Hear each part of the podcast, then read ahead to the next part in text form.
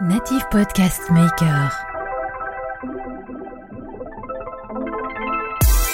Il y a des études, moi j'adore ces études-là, il y a une étude anglaise qui dit que euh, les gens qui viennent au travail en mode actif sont 40% moins stressés euh, que ceux qui viennent en voiture.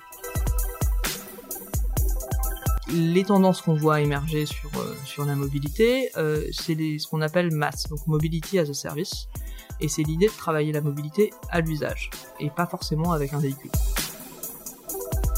C'est quoi les nudges c'est des petits coups de pouce qui permettent de changer le comportement. Grosso modo, euh, c'est euh, typiquement le plus connu, ça va être la mouche dans l'urinoir euh, d'Amsterdam. C'est un peu bête, Ah oui, oui, oui, oui, je vois bien, oui. oui, Quand mais généralement un- j'ai- les quand- gens quand- visualisent quand je ouais, dis ouais, ça. quand t'es quand t'es un homme et que tu vises la mouche. Exactement. Bienvenue dans votre Learning Expedition, le podcast qui accélère vos transformations. Tel un voyage apprenant, nous allons découvrir ensemble des histoires d'entreprise, des leaders inspirants, des hommes et des femmes précurseurs ou tout simplement passionnés dans leur domaine.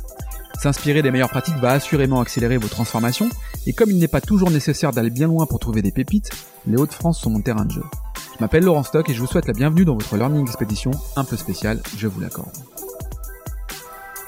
Bien, bah bonjour tout le monde, j'espère que, bah, que vous allez bien. Euh, si jamais, euh, tiens, vous vous posez la question de changer de moyen de transport pour aller bosser, ou encore comment le business du, vélo- du vélo se porte, eh bien, euh, je crois que cet épisode, il, il est fait pour vous, euh, n'est-ce pas, Noémie? Ah bah j'espère qu'on va répondre à ces questions. Bon, j'a- j'accueille j'accueille Noémie, Noémie Rojo, qui est la, la, la patronne de, de Deux Airs Aventure et de Vili, Vélise. Vélis, exactement. Vélis, c'est une offre qu'on a développée avec Deux Airs Aventure Ouais. pour promouvoir les solutions de mobilité durable, notamment chez les employeurs. Et ben voilà, c'est ça qu'on va qu'on va évoquer aussi dans, dans ce podcast. Donc merci de me recevoir chez toi. On est à Bondu, sur la métropole lilloise. Alors je te préviens quand même, il y a quand même des chances que je te fasse un petit jeu de mots avec roue libre dans cet épisode. C'est bon, voilà, c'est fait. Tu me. Avec plaisir. Euh, pour, pour mieux te connaître, euh, Noémie, ce que je te propose, euh, bah, comme traditionnellement dans dans dans ce format, c'est que tu te présentes à nous.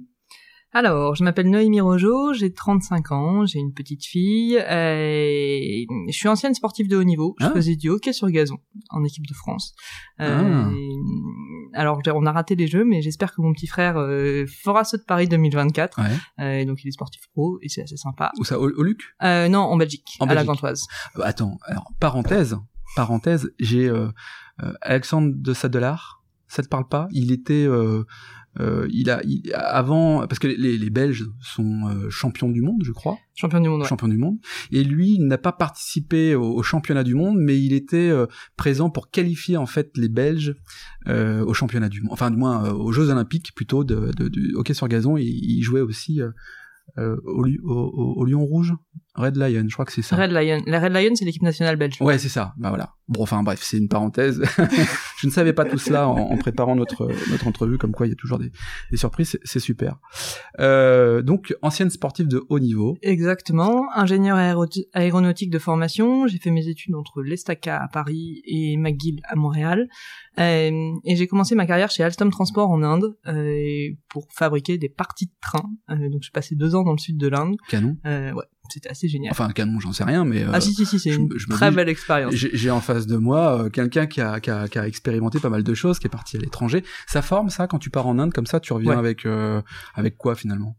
Avec une adaptation culturelle Ouais. et avec une façon de voir le monde qui est peut-être un peu différente. Moi, j'avais 22 ou 23 ans quand je suis parti, Ouais. 25 ans quand je suis revenu. Je pense que j'avais pas le même regard quand je suis parti et quand je suis revenu. J'avais j'ai toujours beaucoup voyagé étant jeune. J'ai eu la chance d'avoir des parents qui m'emmenaient partout. Top. Et puis avec le hockey, on a fait pas mal de choses. Ouais. Euh, mais euh, voilà, être immergé. euh, J'étais dans le sud de l'Inde, dans une ville qui s'appelle Coimbatore, euh, qui est dans le Tamil Nadu. Et grosso modo, à l'époque, à peu près 4 millions d'habitants, on était deux blancs dans la ville. Donc, On Ok. était les deux ovnis. Euh, donc ça, ça change. Et puis, euh, et puis les cultures indiennes, euh, la culture hindoue du sud de l'Inde, elle est quand même très très différente de la Ouais. nôtre. Donc On pense un peu à eux là, ces temps-ci. C'est un peu chaud avec le Covid quand même. c'est un peu compliqué, ouais. Ouais, c'est un peu Et compliqué. puis ça fait longtemps qu'ils sont confinés et c'est pas forcément très évident. J'ai encore pas mal de bons copains là-bas et c'est un peu compliqué. Un peu compliqué. Alors, tu reviens en France. Je reviens en France, exactement. Je travaille pour une boîte qui s'appelle Liguana Yachts. Euh, Ouais. J'étais la première salariée et cette boîte, elle développe des bateaux amphibies, D'accord. des bateaux qui roulent, grosso modo pour faire simple. L'idée, c'est de se dire que euh, on a des problématiques de port euh, et puis des problématiques d'urgence climatique avec des désastres comme Katrina, comme Christchurch. Ouais. Où il y a des zones qui sont inondées et des zones qui ne sont pas inondées et qu'aujourd'hui il y a que les hélicos qui peuvent accéder à ces zones-là. Mhm. Et donc se développent, euh, parce que c'est à peu près en même temps, plusieurs technos de bateaux amphibies, donc de bateaux qui sont capables de rouler et de d'être sur Terre de façon autonome. Et donc moi j'étais la première salariée de d'Iguana Yachts, euh, qui est un projet qui existe encore. J'ai Ouais. bossé cinq ans pour eux et quand je suis reparti, on était une petite dizaine avec euh, avec des premiers clients et un techno une techno qui tenait la route, donc c'était plutôt chouette.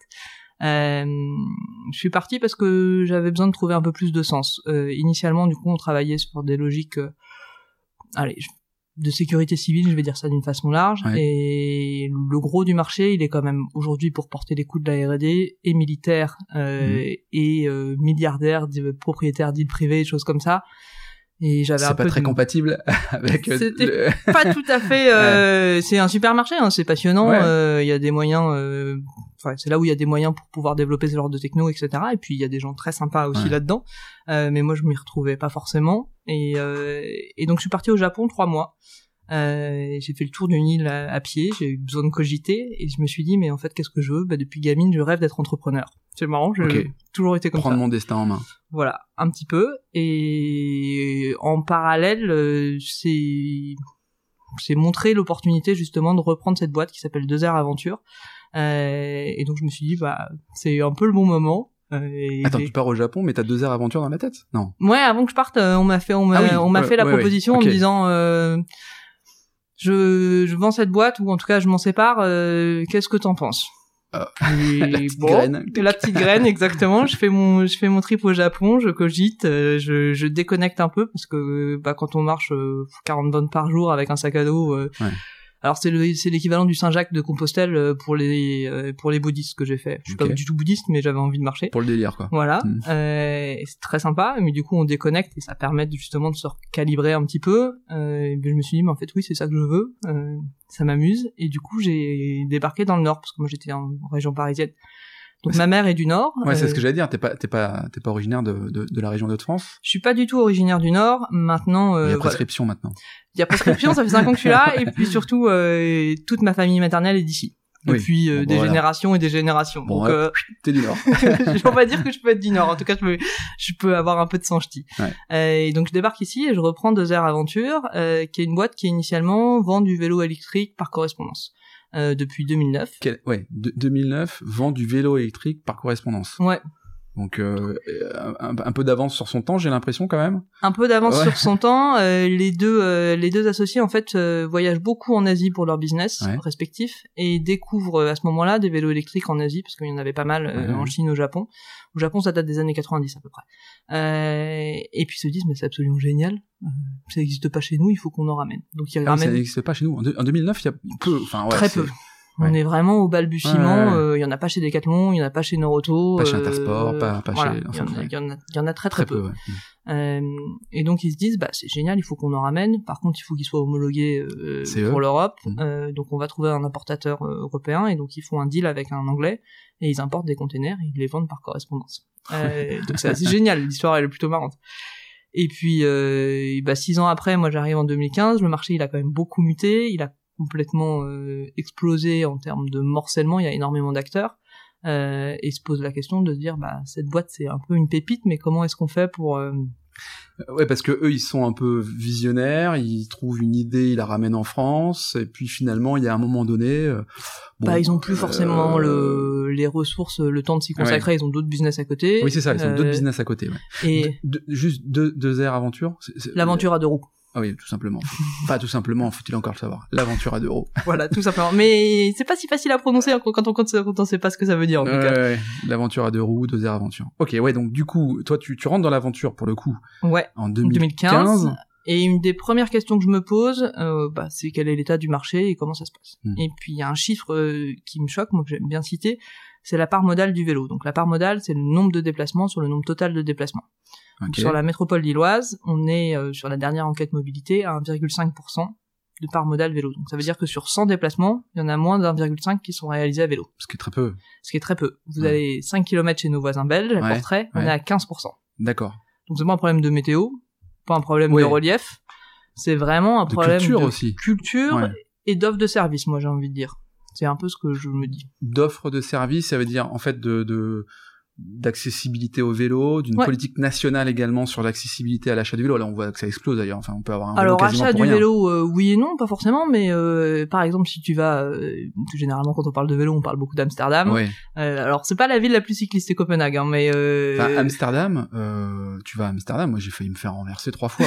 si tu fais pas gaffe, les mecs ils passent, c'est des ah bah, et quoi. puis ils ont ils ont priorité surtout, donc des wagons de vélo, le truc c'est c'est c'est fou d'ailleurs. C'est assez fou. Euh, Mais du coup il y a des réparateurs vélo euh, tous Ouais. les coins de rue. Euh, tu veux prendre le train, euh, tu vas à Utrecht, t'as le plus gros parking vélo du monde avec euh, un nombre de services absolument incalculable, etc. Donc tu as des logiques euh, certes qui sont publiques et qui correspondent à des politiques publiques, mais Ouais. tu as aussi beaucoup d'acteurs privés qui s'y sont mis et qui exploitent euh, différents services Le privés, marché du vélo. le quoi. marché du vélo. Ouais. Euh, donc l'idée c'était de se dire en France, on est, euh, bah, en- tout cas en 2015, on a un sacré train de retard. Comment est-ce qu'on fait pour se combler ce train de retard? Et nous, on a identifié un écosystème à trois acteurs qui sont euh, toi et moi qui nous déplaçons. Donc, Ouais. euh, je sais pas comment t'es venu, j'imagine Ah, en moi, voiture. Moi, je fais partie du coup des 98,5. Pas bien. Peut-être qu'en fin de podcast, je, je J'espère, euh, j'espère, hein. c'est le but. Euh, donc voilà, c'est c'est toi et moi voiture, qui nous déplaçons au quotidien euh, pour plein de raisons. Euh, Il y, a, il y a plein de toujours plein de bonnes raisons de se déplacer en voiture. Euh, bah, t'as du matos à déplacer, t'as euh, Les enfants à déposer. des enfants à euh, déposer. euh, C'est loin. euh, Voilà, j'ai peur du temps, euh, Ouais. ceci, cela. Donc il y y, a plein de bonnes excuses. Plein de mauvaises bonnes excuses Ah ouais. aussi. Euh, donc il y a plein de solutions techniques et qui permettent de, de changer de comportement. Et l'idée c'est justement euh, sur les, les particuliers peut-être de les accompagner vers des mobilités alternatives. Donc Mm. quand on parle de déposer les enfants, euh, c'est de mettre en avant des solutions de vélo cargo. Quand Mm. on parle de distance, ça va peut-être être de mettre en avant justement euh, le vélo électrique ou des vélos un peu particuliers qui sont des vélos électriques à 45 km heure. Euh, quand on se dit euh, il pleut, bah, c'est de pousser une étude de Météo France qui dit qu'en fait euh, il pleut pas du tout tant que ça si tu l'utilises au quotidien. Ouais.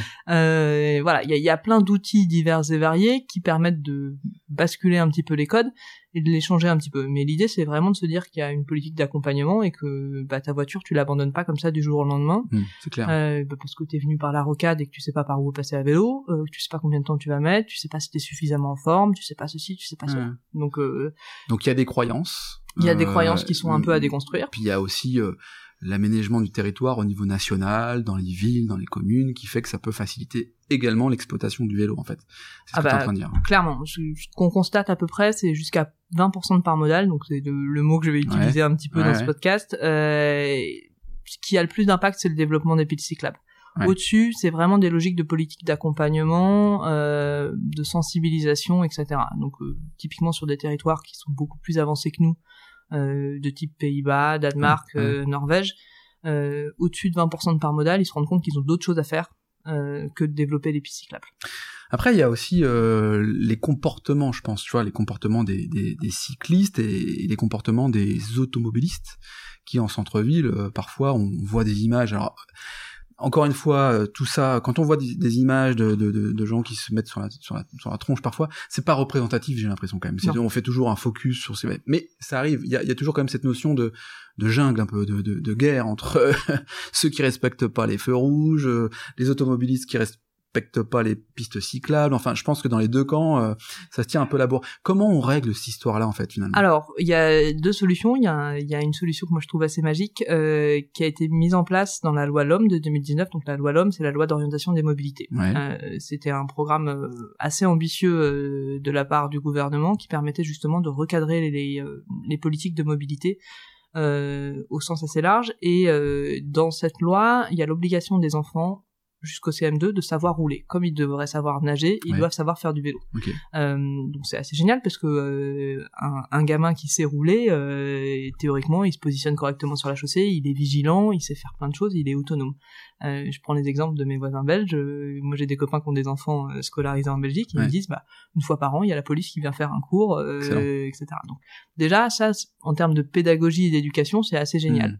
Euh, le ministre des Transports a annoncé la semaine dernière, en plus, qu'ils avaient un, un budget assez conséquent pour euh, accompagner ces choses-là. Donc, il y a euh, déjà, voilà, passer par les enfants. Alors après, ça veut dire qu'est-ce qu'on fait de la génération, des, deux Ouais, générations ouais. entre deux Mm.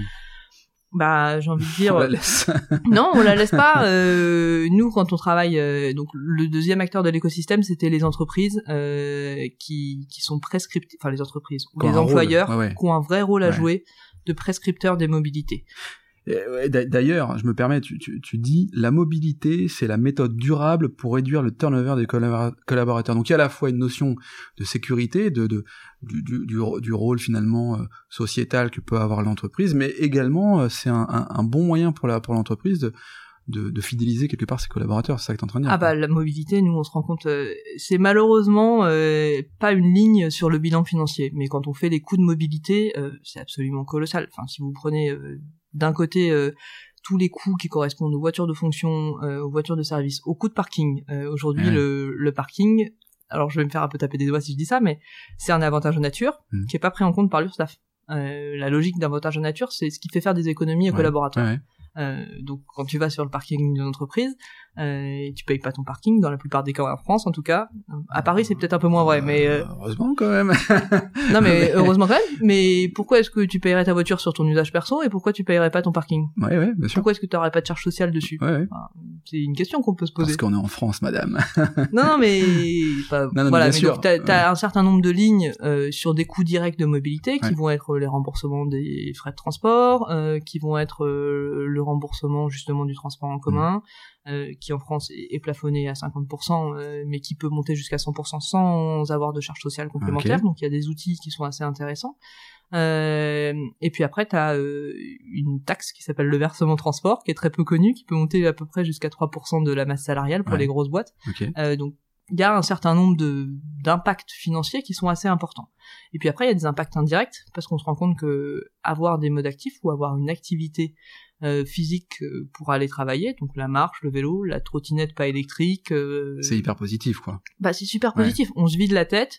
Il y a des études, moi j'adore ces études-là. Il y a une étude anglaise qui dit que les gens qui viennent au travail en mode actif sont 40% moins stressés euh, que ceux qui viennent en voiture. 40%. 40%. Bah, c'est la notion du sport, finalement. Enfin, C'est l'activité physique. C'est l'activité physique, quoi. Ouais, C'est ça. T'es bien placé pour le savoir, ne serait-ce qu'avec ta carrière de sportif de haut niveau. Je suppose que tu, ça, tu dégages toutes les, euh, ah bah, toutes les tu, mauvaises pensées, tout le stress, quoi. tu, tu, tu vides tout, euh, et c'est le MEDEF qui a fait une étude et qui considère que les, les gens qui viennent à vélo sont 6 à 9% euh, plus productifs euh, que, que ceux qui n'ont Ouais, pas ouais. d'activité physique. Euh, c'est une étude néerlandaise qui exprime qu'il y a un taux de d'absentéisme de l'ordre de alors je crois que c'est je, je sais jamais si c'est un jour par an ou 15% de moins Ouais. Euh, ceux qui viennent à vélo sont moins absents que les autres Ok. Donc, il y, a, il y a plein de Français qui vont dire mais non mais ceux qui viennent à vélo ils sont toujours des accidents ils sont toujours un souci etc Ouais, mais ça, tu le dis d'ailleurs. Tu, tu dis en gros, le, le, le taux d'accident, il, il, euh, alors, il- évidemment, il est proportionnel finalement aux automobilistes, mais il est, il est pas dingue, quoi. En fait, Non, dis- le, le taux d'accident, il est pas dingue. Alors, j'ai j'ai pas les chiffres de Pas de 2020 morts, en tête, plutôt. mais, euh, mais grosso modo, on est à moins de 200 morts Hmm. par an cyclistes euh, sur la route euh, en France. Donc, Hmm. euh, si on compare aux 3500 de l'automobile, euh, voilà. Alors, on a une progression qui est un peu importante, j'ai envie de dire, mais qui est plus faible que le nombre de déplacements à vélo. Ouais. Et surtout, ce qu'on constate euh, dans les pays qui sont plus développés, c'est que plus il y a de vélos, plus le taux d'accident baisse. D'accord. Euh, parce qu'en fait, euh, bah, les automobilistes réduisent leur vitesse, la route est plus partagée, les gens sont plus vigilants. Et à partir du moment où les gens sont plus vigilants en voiture et que la vitesse baisse, bah, le, le- le taux de mort euh, baisse drastiquement sur les routes. Eh, bien sûr, bien sûr. Donc, donc le taux d'accident, il est certes important, mais il y a des outils pour le pour le lever. Il y a euh, justement quand nous on fait des tests euh, de vélo et des animations, euh, on remet les gens en selle. Alors Ouais. euh, c'est un peu bête, hein, mais, euh, mais euh, mais on se rend compte que il y a plein de gens, enfin moi je vois, il y a plein de gens qui savent pas faire de vélo, même sur un parking, qui ont pas d'équilibre, Ah qui oui, sont pas à l'aise, etc. Ouais. Euh, et c'est les gens qui viennent nous voir parce que c'est des animations complètement volontaires, etc. Donc ça veut dire que sur les gens qui viennent pas nous voir, euh, il y en a encore plus. Bien sûr. Euh, mais euh, mais on se rend compte que c'est assez facile euh, à, à prendre en main ou à gérer et que euh, bah une fois qu'on a fait un quart d'heure de tour de parking, on peut assez vite aller dans la circulation. Mais par contre que dans la circulation, il y a la même chose besoin d'une petite formation parce Mhm. que euh, les gens savent pas se positionner, savent pas s'ils doivent aller à gauche, à droite, savent pas comment ils tournent, savent pas comment ils indiquent, etc. C'est pas très compliqué, mais c'est des bonnes pratiques et si on les a pas appris gamin et qu'on les Bah, tu peux pas les deviner, quoi. Hmm. donc euh, Donc 2015, tu, Ouais. tu reprends, euh, tu, tu intègres la société, euh, tu constates qu'effectivement le marché euh, se développe fortement. Toi, tu te dis, bah effectivement, il y a les enfants qui est l'éducation en fait, qui est un élément clé pour bah, éduquer nos, nos, nos, générations futures à emprunter le vélo pour des raisons économiques, pour des raisons aussi écologiques, je suppose. Il y a, il y a aussi peut-être une, une, une, fibre environnementale importante chez toi, tu nous le diras peut-être après. Et puis il y a la notion d'entreprise. Donc c'est finalement deux, deux, offres, quoi. C'est ce que tu évoquais, enfin c'est ce que j'évoquais plutôt.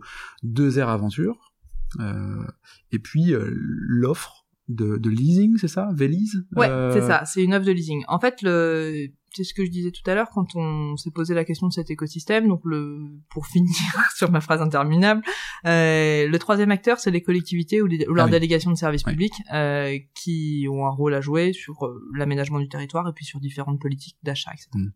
Euh, et donc, pour les employeurs, euh, la première chose qu'on a fait, c'était de se dire, bah, qu'est-ce qui se passe, comment ça marche, etc. Et donc, on a commencé avec des animations. Donc, les premières animations qu'on a fait chez, chez le Roi Merlin, ADO, etc. Puis, on s'est rendu compte que bah, un, ça plaisait, euh, et que deux, il n'y avait pas d'offre pour les boîtes. Euh, grosso modo, une boîte qui veut prendre en charge la mobilité, en tout cas à cette époque-là, euh, c'était, bah, je mets des voitures de fonction, je mets des voitures de service, et puis j'ai à peu près tout ce que je peux faire. Potentiellement, si j'habite pas trop loin des transports en commun, je rembourse le transport en commun, mmh. mais bon, Stop, à, peu près, à peu près tout. Et donc, les appétences euh, un peu plus ou durables euh, ou plus économiques euh, ou plus sociales hein, parce que quand on parle de la mobilité durable généralement on a un peu ces trois éléments là il n'y avait pas vraiment d'offre et on s'est dit mais comment est-ce qu'on peut répondre? Ben tout simplement on a dupliqué le modèle de la voiture de fonction sur du vélo de fonction. Bah non mais c'était un peu bête. penser quoi. Ouais, ouais, ouais, mais c'était plutôt de se dire que que grosso modo aujourd'hui la voiture de fonction elle est limitée à un certain nombre de cadres dirigeants ou de fonctions etc que en plus ils ont des voitures qui sont dimensionnées pour, euh, allez si je suis sympa, 10% de leur usage, qui est grosso modo partir en vacances, euh, ou aussi l'hiver et donc euh, trimballer tout un fartra, ou euh, l'été euh, pour la transhumance entre guillemets.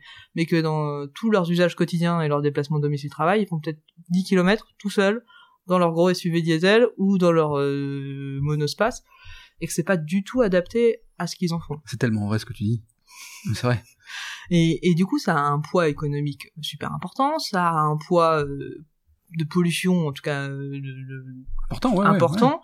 Ouais, euh, et ça bousille les infrastructures. Enfin, c'est entre guillemets ça une catastrophe. des places de parking. Voilà, c'est un peu une catastrophe pour tout le monde. Et donc, les tendances qu'on voit émerger sur euh, sur la mobilité, euh, c'est ce qu'on appelle MAS, donc Mobility as a Service. Et c'est l'idée de travailler la mobilité à l'usage, okay. et pas forcément avec un véhicule. Donc, on le voit sur la mobilité, mais on le voit aussi sur plein d'outils mmh. où tu passes plus de l'allocation ou de l'usage qu'à autre chose. Euh, et donc l'offre de Véli, c'était de se dire, bah justement, déjà comment est-ce que on, on, fait en sorte de passer, euh, de switcher euh, d'une voiture de fonction euh, à un vélo de fonction? Alors, dans les faits, on s'est rendu compte que celui qui avait sa grosse voiture de fonction, il n'avait pas forcément très très envie de passer au vélo. ouais. Mais euh, mais par contre, celui qui avait pas de vélo euh, et tu, qui avait sa voiture individuelle. Sais, ouais. Attends, juste, tu, tu, sais dire pourquoi ou pas?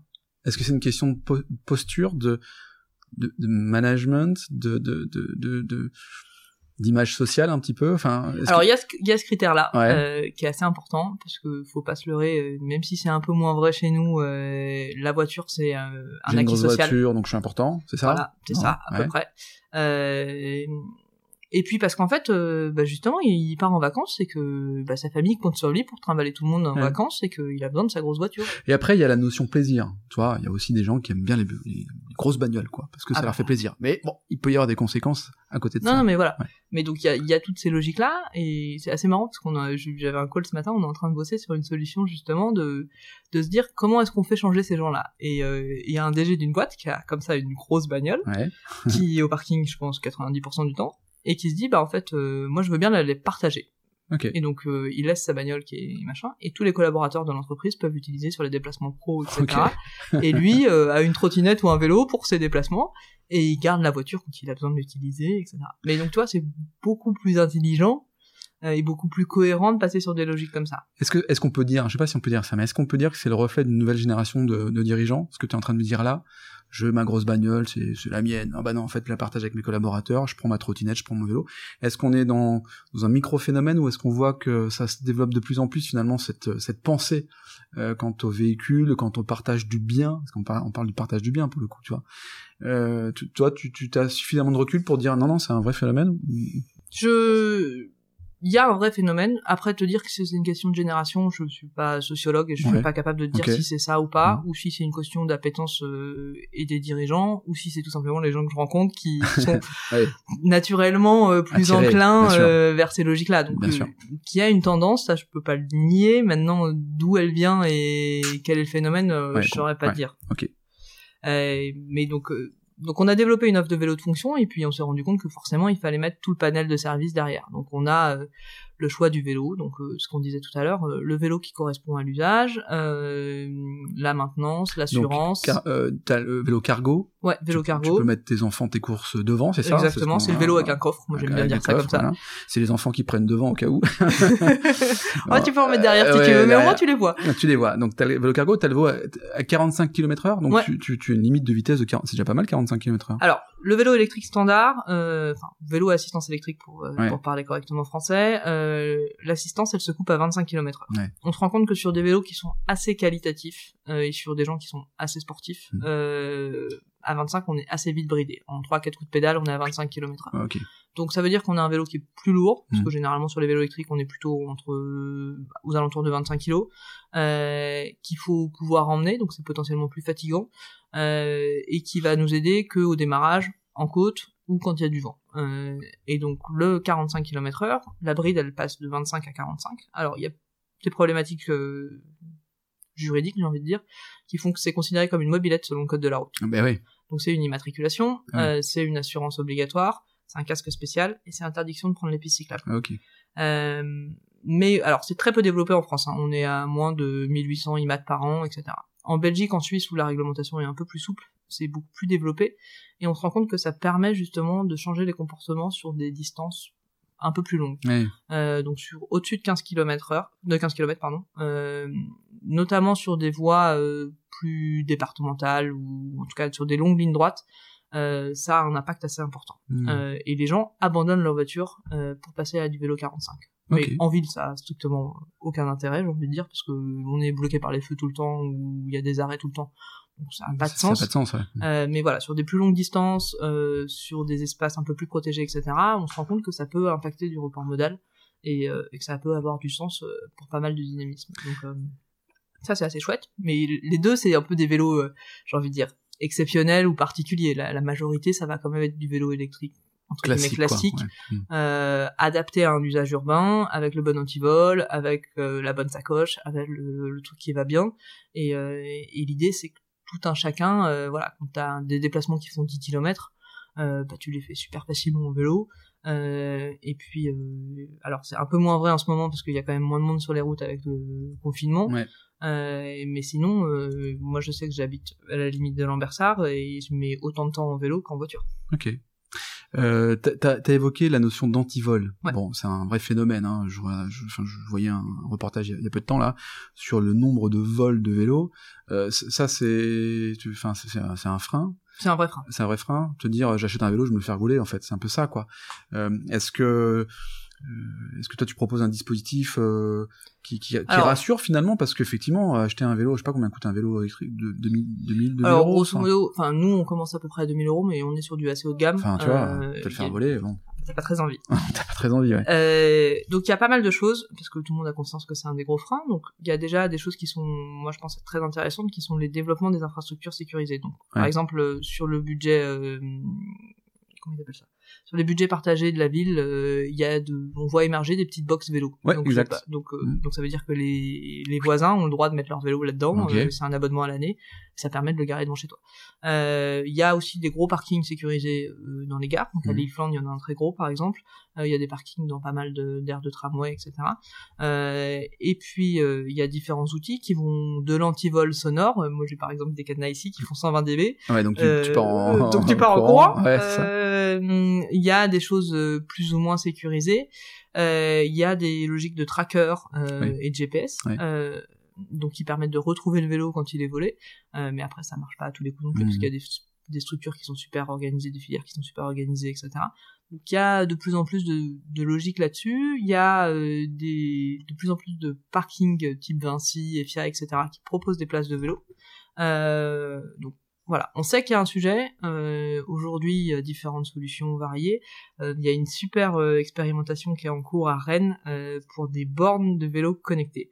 Euh, Et donc, grosso modo, eux, ils considèrent que leur borne est inviolable. Et tu achètes un abonnement et tu peux te garer sur toutes les bornes de la ville. Euh, et tu sais exactement si ton vélo a bougé ou s'il a Ah pas ouais. bougé, etc. Donc, ça s'appelle Sherlock. C'est assez marrant.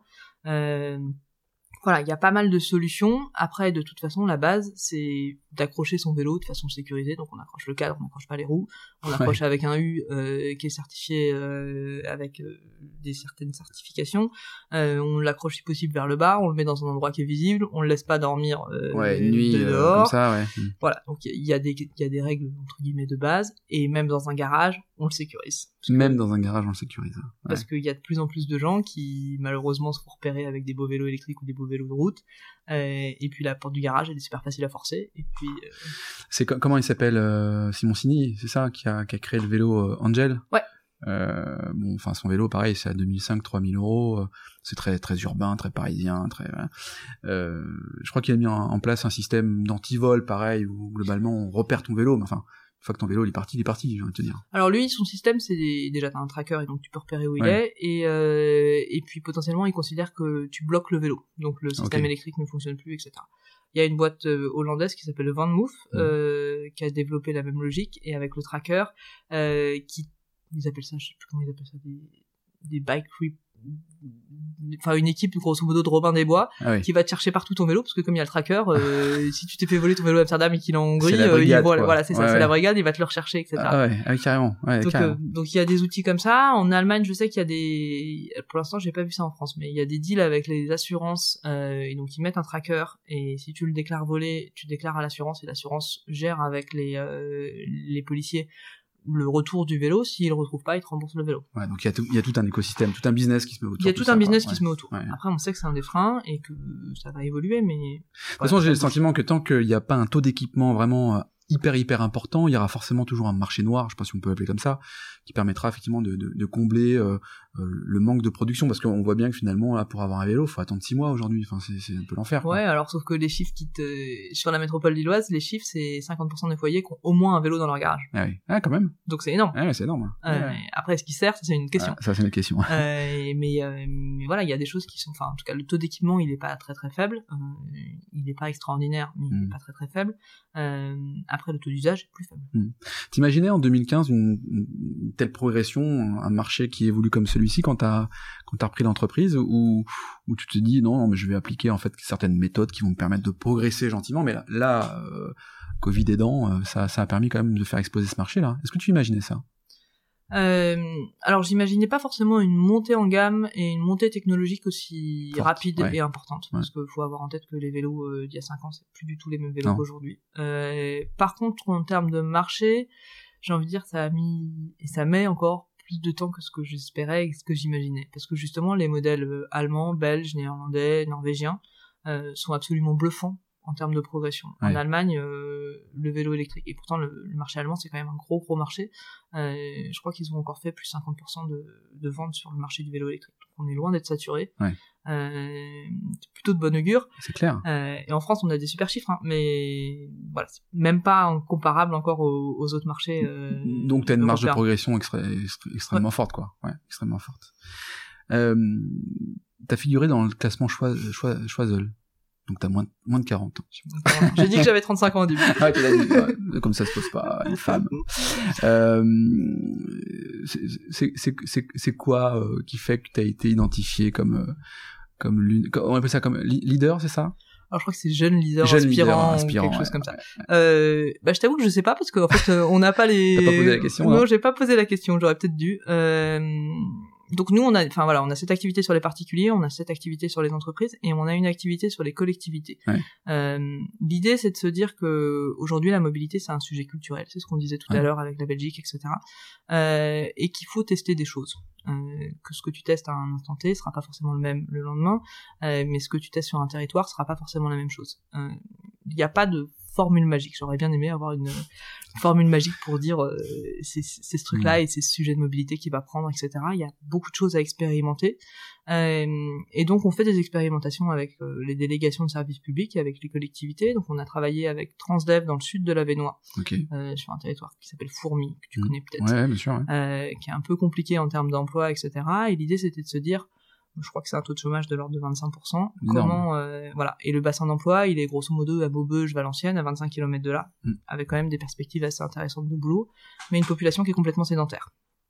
Et qui sait pas bouger, mais qui sait pas bouger même socialement, j'ai envie de dire. Et du coup, la logique de Transdev, c'était de se dire, comment est-ce qu'on apporte une solution multimodale, donc multimodale avec tous les moyens de transport, pour remettre les gens euh, en mouvement, pour qu'ils puissent aller chercher du boulot. Euh, donc ils ont répondu avec un certain nombre de solutions, avec un garage solidaire pour réparer les voitures, avec euh, une maison des mobilités pour sensibiliser aux différentes choses, etc. Et nous on a apporté la brique vélo.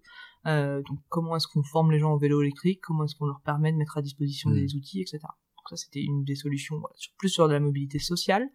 Euh, on travaille avec Ilevia, qui est l'opérateur de la métropole lilloise, sur une application digitale pour remettre en selle.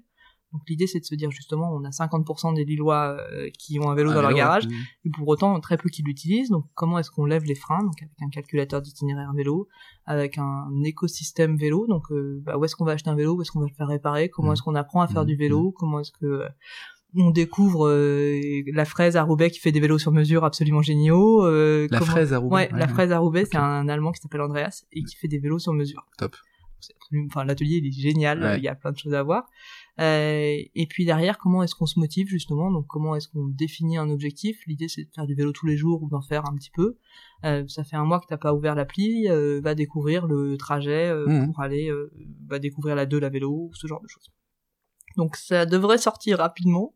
J'espère ne pas faire de boulettes. À, à, travers cette question, finalement, je comprends mieux pourquoi tu as été identifié comme jeune leader de la région, parce que finalement, tu te contentes pas de vendre et louer des vélos. Hein, tu, tu contribues en fait à, à quoi à l'économie locale certainement et en tout cas à trouver des solutions euh, durables.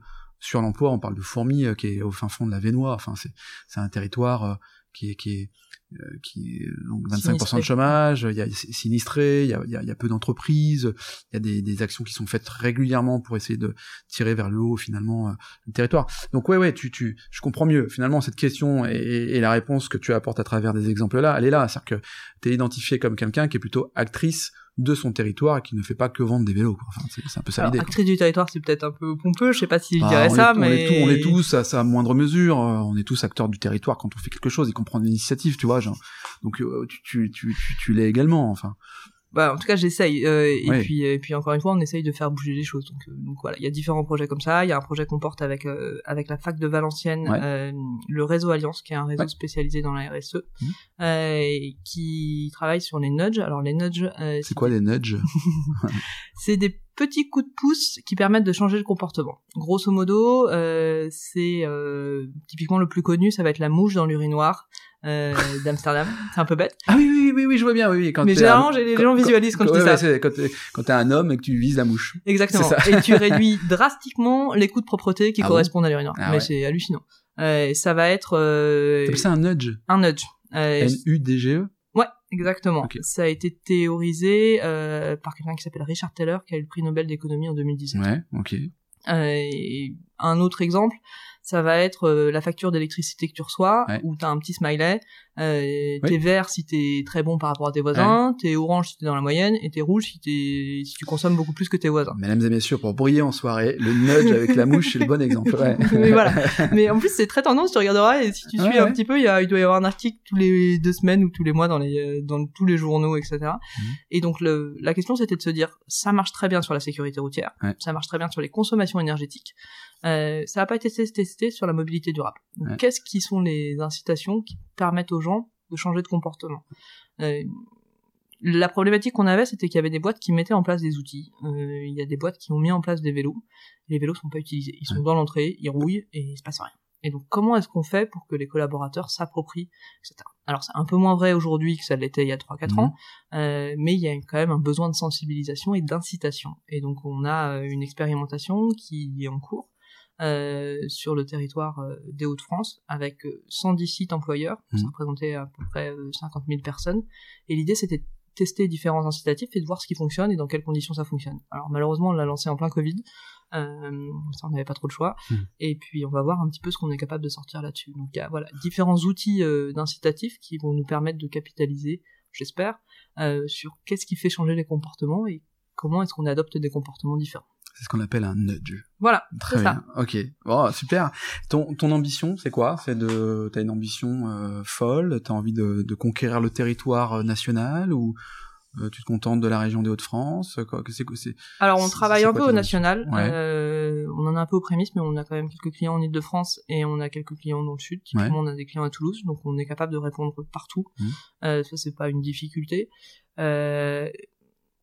Mon ambition, euh, si on arrivait à faire partie euh, des acteurs qui font que on ait cette part modale de vélo qui passe à 10% sur la métropole lilloise ou dans les Hauts-de-France, je serais super content. Ouais. Et comment tu arrives pour faire ça? Parce que euh, Eh ben alors justement, on, on sensibilise un peu à tout va, donc on, de temps en temps on prend un peu le bâton de pèlerin, mais euh, mais on permet aux entreprises euh, bah, de mettre en place du vélo de fonction, du vélo de service. Euh, on sensibilise les DG et les collaborateurs euh, sur des logiques de mobilité durable en considérant que c'est un vrai une vraie nécessité. Euh, on propose des différents projets expérimentaux euh, aux collectivités pour qu'elles s'approprient et le sujet et qu'elles déploient des, solutions euh, un peu innovantes, beaucoup innovantes. Voilà, on fait pas mal de choses qui permettent de, faire bouger et, puis on se dit que ça va quand même dans la bonne direction, donc a priori on tient le bon bout. bon bah c'est cool. Noémie, on arrive bientôt au terme de, de ce podcast. C'est passé super vite. J'ai rien vu passer. Euh, si t'avais euh, euh, de, de, de, souvent je pose cette question, enfin de tout le temps d'ailleurs, de deux erreurs à éviter, deux erreurs que tu as pu commettre et que tu aimerais nous partager pour qu'on peut-être on évite. Parfois il faut faire des erreurs, mais qu'on évite peut-être des erreurs pour avancer plus vite, pour aller plus loin, pour euh, pour se sentir mieux. Pour ça, ça serait quoi? Bon, Au-delà de faire du vélo. Euh, ce serait peut-être de se focaliser sur plus de sujets. Moi, je sais pas ce que tu as pu peut-être entendre. Moi, j'aime bien toucher à tout. Ouais. Euh, mais du coup, je dépense beaucoup d'énergie et pas forcément sur euh, sur ce qui est le plus productif ou ce qui va le plus vite. Donc, c'est peut-être de d'insister sur des choses euh, pour aller plus vite et plus loin. Et puis, c'est de savoir s'entourer. Je me souviens quand j'ai commencé. Pourtant, je suis très bien entouré. Hein. Mais il y a des questions que je n'osais pas poser. Il y a des parce que j'avais peur d'être ridicule, parce que ceci, parce que cela. Et en fait, euh, de poser les questions et de discuter avec tout le monde, euh, ça ouvre des perspectives absolument gigantesques Ouais. et, et de le faire le plus tôt possible. Euh, toutes les idées sont pas brevetables, euh, mais par contre, euh, quand on tient une idée et qu'on a l'énergie pour le faire, personne va la piquer l'idée. Ouais. Donc, C'est pas donc- l'idée qui fait l'exécution, quoi. Non. C'est- la personne qui exécute et, qui fait et la plus différence. tu échanges et plus tu vas vite en échangeant, plus tu échanges avec le plus grand nombre de personnes, plus tu auras d'inspiration, plus tu auras d'idées et, plus tu vas aller voilà avec des, des innovations, des choses un peu différentes. Hmm. C'est quoi ta plus grande fierté, euh, finalement euh, Alors, peut-être avant ou dans cette aventure entrepreneuriale? Oh, bonne question. Ah. Euh, ma plus grande fierté professionnelle, euh, c'est peut-être de me dire que il y a cinq ans, j'aurais pas imaginé être là, euh, et que je suis très fier d'être encore là, et que je suis très fier d'avoir des belles perspectives comme ça devant moi. Puis peut-être aussi un peu de se dire que bah, on a été les pionniers sur le vélo de fonction. Aujourd'hui, il y a pas mal d'offres, euh, mais voilà, on a été un des premiers à défricher ce terrain-là. Ouais, l'un des premiers à défricher ce Ouais. terrain-là. Ouais. Ouais, c'est c'est c'est c'est quand même pas mal. Je veux dire, c'est c'est plutôt une une idée nouvelle et innovante finalement parce que ça ça c'est dans l'air du temps. C'est plutôt une tendance de fond Ouais. qui euh, qui se développe. Euh, si tu avais la possibilité de parler, euh, alors souvent je dis euh, non, je, je- non, allez, on va se projeter. Souvent je dis si tu avais la possibilité de parler euh, à jeune femme ou jeune homme de, de 20 ans, mais si tu as la possibilité de te projeter euh, euh, loin devant, t'as cinquantaine, soixantaine d'années, tu te dis quoi? Tu, tu regardes derrière toi, qu'est-ce que t'aimerais avoir accompli finalement? J'aimerais déjà ne pas avoir de regrets. Ouais. Ça, je pense que, en tout cas, dans ma façon de travailler aujourd'hui ou dans ma façon d'être, je pense pas en avoir beaucoup, mais de pas avoir raté d'opportunités ou de choses comme ça.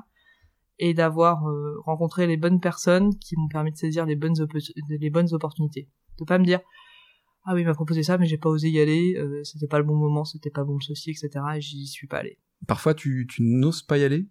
T'as des, des freins par rapport au fait de dire j'y vais, j'y vais pas? Oh, bah, je pense que comme tout le monde, j'en ai beaucoup. Ouais. Euh, après, j'essaye de souvent j'essaye d'y aller. Ouais. T'as le, puis t'as le tempérament peut-être aussi d'une une sportive de haut niveau euh, qui avec sa crosse euh, va marquer au but. Ouais, peut-être, mais j'ai plutôt tendance à me dire, euh, je, sais ce que, je sais ce que je perds, je sais pas forcément ce que je gagne, Ouais. et ce que je gagne est, est potentiellement une belle aventure. Bon, top, top. Écoute, euh, on a fait un, un joli tour, je trouve, quasiment en vélo. De. Est-ce que je t'ai convaincu de faire un, un trajet à vélo ou pas? Ouais, alors euh, figure-toi que euh, oui, je l'étais un peu nouvelle. avant. euh. et en fait, euh, l'aménagement du territoire va m'aider puisque moi j'habite sur la commune d'Alluin et il y a Ouais. euh, la- la- la- le chemin vert, le Ouais. chemin vert qui va permettre en tout cas d'aller euh, de, de la vallée de la Lys jusqu'à jusqu'à Lille. Alors quand, dans combien de temps, j'en sais rien, mais en tout cas les travaux sont sont, sont faits, enfin sont en cours plutôt. Et euh, ouais ouais carrément. Ça, Et ça si me... tu veux te balader ce week-end, Ouais. la... alors c'est la communauté de communes de Flandre-Lys, je crois, euh, qui a développé un réseau point nœud. Euh. Tu sais ce que c'est ou pas du tout? Non, réseau point deux, non. Grosso modo, c'est des balises de, de pistes vélo, euh, etc. Et Ok. en fait, t'as un certain nombre de points, et du coup, tu peux créer toi-même ton itinéraire. Donc, t'as les distances ouais. entre chaque point, euh, et euh, les distances, les difficultés, etc. Et donc, tu peux créer ton itinéraire et te balader. Et si tu veux changer parce que c'est trop fatigant ou parce que ça l'est pas assez, etc., tu peux augmenter tes trucs. Et comment on fait pour retrouver ces points nœuds et... Alors, euh, office du tourisme euh, des uns et des autres, Ouais. et tu cherches réseau point nœud euh, vallée de la liste, tu vas trouver. Et alors, en ce moment, c'est un peu compliqué, mais il est lié au réseau belge, Ouais. et c'est absolument génial parce que du coup, tu fais des balades absolument extraordinaires jusqu'à jusqu'à Ah, Ypres cool. ou jusqu'à Courtrai ou jusqu'à Cool. Ouais, cool. Bon, chouette. Comment on te retrouve? Sur les réseaux sociaux Ouais. LinkedIn, LinkedIn. euh, un peu de Twitter, mais je suis pas super doué. Ouais. Euh, et on a un site qui s'appelle 2R Aventure, Ouais. donc 2R aventure.com. Ouais. Euh, Il y a une partie B2B sur toute l'offre dont on vient de discuter, qui est assez intéressante. Belize, ouais. Voilà. Une partie B2C. Et une partie B2C, exactement. Ok. Bon, cool. Merci Noémie en tout cas d'avoir participé à la Learning Expedition de France. Je te dis à, à très Merci à bientôt. toi. Et, et puis, euh, quant à nous, on se retrouve euh, bah, dès la semaine prochaine. D'ici là, comme d'habitude, prenez soin de vous. Je vous embrasse et à bientôt. Salut.